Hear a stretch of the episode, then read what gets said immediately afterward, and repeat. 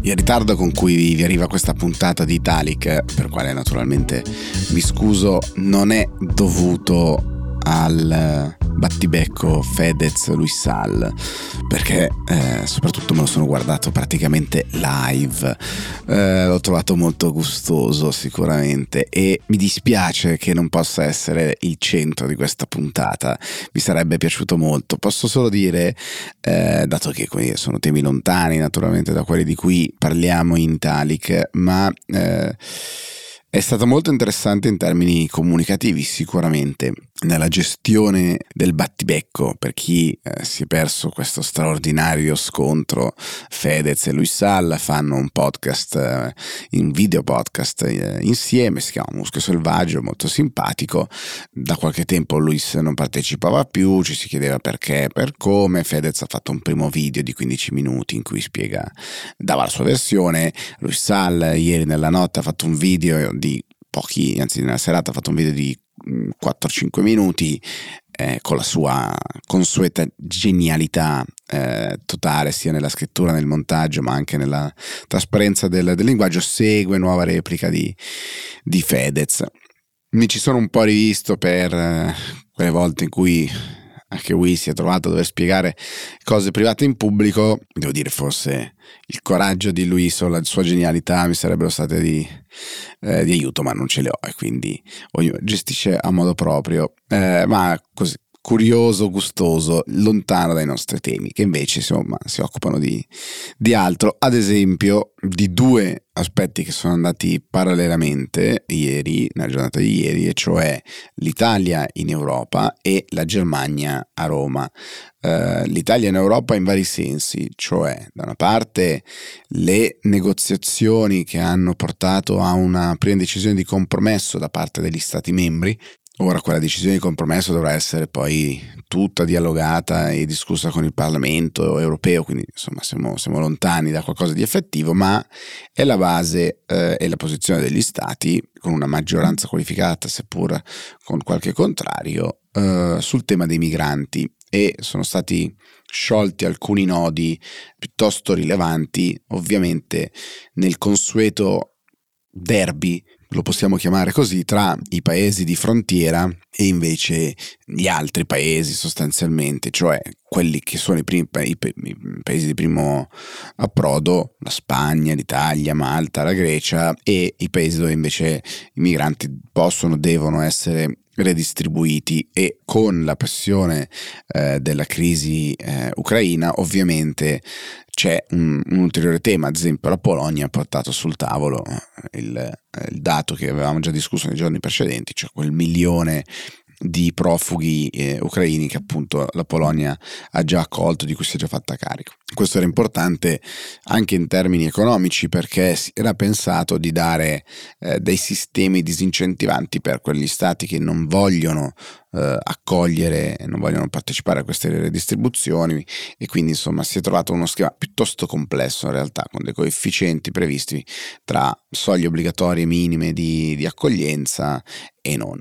L'altro scoglio invece era il tema dei paesi terzi sicuri, cioè eh, arriva il migrante a cui viene non concesso l'accesso, non viene concesso lo status eh, di, di asilo, viene quindi rispedito al mittente, ma qual è questo mittente? È il paese di origine o può essere un paese terzo? Come definire questo paese terzo sicuro? Ci devono essere delle connessioni tra questo migrante e il paese nel quale è transitato eh, prima di arrivare in Spagna, Italia, Grecia, dove sia, ad esempio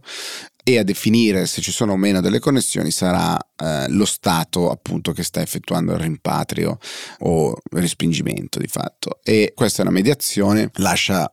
ampio margine agli stati appunto per, per, definire se ci sono o meno le connessioni e rafforza di fatto gli accordi che ci saranno tra eh, la Spagna, l'Italia e i paesi, i paesi terzi di questo tema del lavoro sulle frontiere ehm, verso, verso, il fuori hanno parlato anche Scholz e Meloni ehm, ieri, come avevamo anticipato. Quello dei migranti era un tema al centro delle discussioni del bilaterale tra la Germania e l'Italia che si è svolto a Roma. Sicuramente ha eh, come dire, influito e ha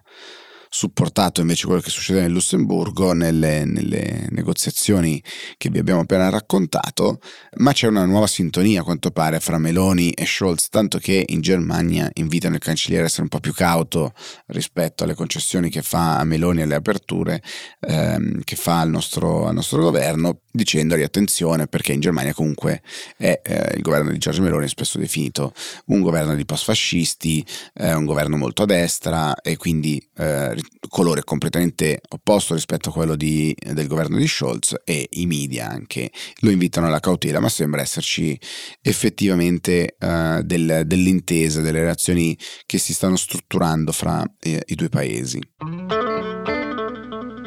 Ma l'Italia in Europa e anche eh, in vista delle europee del, dell'anno prossimo come sappiamo al Parlamento europeo i deputati e le deputate siedono per famiglia politica e non per Stato e quindi eh, quali sono le famiglie politiche, quali, so, quali saranno i bilanciamenti gli accordi fra le diverse famiglie politiche, questo è al centro delle discussioni. Vi sarà capitato di sentire sempre più spesso questa idea per cui dopo giugno 2024, quando appunto ci saranno le elezioni, ci dovrebbe essere, ci potrebbe esserci a chi sta lavorando perché ci sarà o perché ci sia un, uno spostamento spostamento della commissione maggiormente a destra con l'accordo tra popolari e conservatori. Abbiamo parlato fino ad oggi, in questi anni, di maggioranza Ursula, eh, Ursula von der Leyen, presidente attuale della commissione, da eh, giugno 2024 con, eh, conservatori e popolari sperano invece di spostare più a destra l'asse, escludendo i, i socialisti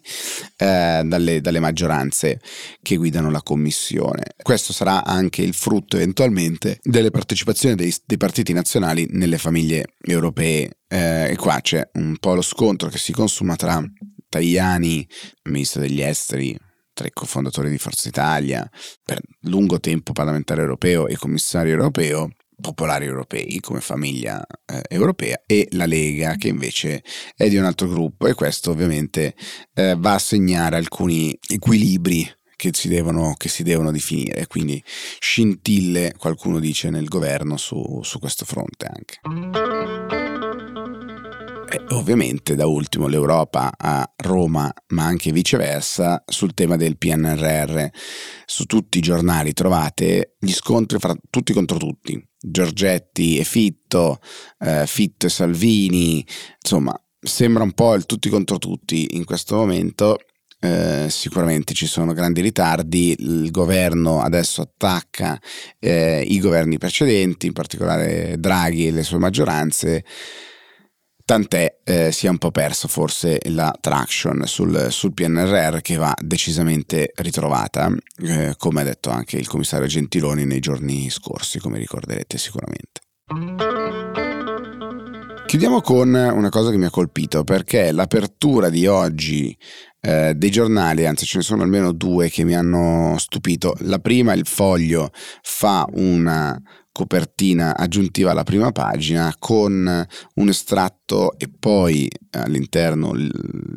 il, totale del discorso di Mario Draghi all'MIT di cui abbiamo parlato nei giorni scorsi, ricorderete sicuramente di eh, Draghi che dice la, la, la, il pareggio, la sconfitta dell'Ucraina sarebbe un colpo fortissimo all'Europa ai nostri valori. Ecco, il foglio ne fa la copertina, eh, molto bella, devo dire, molto bianca, pulita, con solo le parole, un estratto di, di Draghi all'interno il, il, discorso in versione integrale. Mentre Repubblica apre su... Ehm,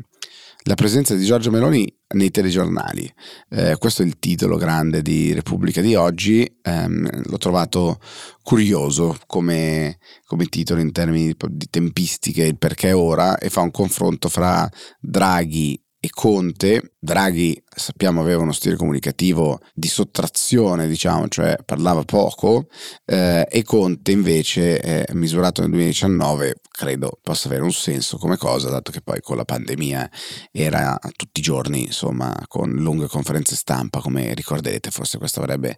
troppo cambiato i dati, ma eh, questa precedenza diciamo, al tema del controllo dei telegiornali, della presenza in televisione da parte di Giorgio Meloni della maggioranza e centrodestra mi ha stupito per tempistiche, ma tant'è. Io vi auguro buon weekend, noi ci ritroviamo lunedì e chissà che cosa ne sarà comunque del, dello scontro Fedez e Luis Alper che è comunque gustoso. Buon weekend a tutti, ciao!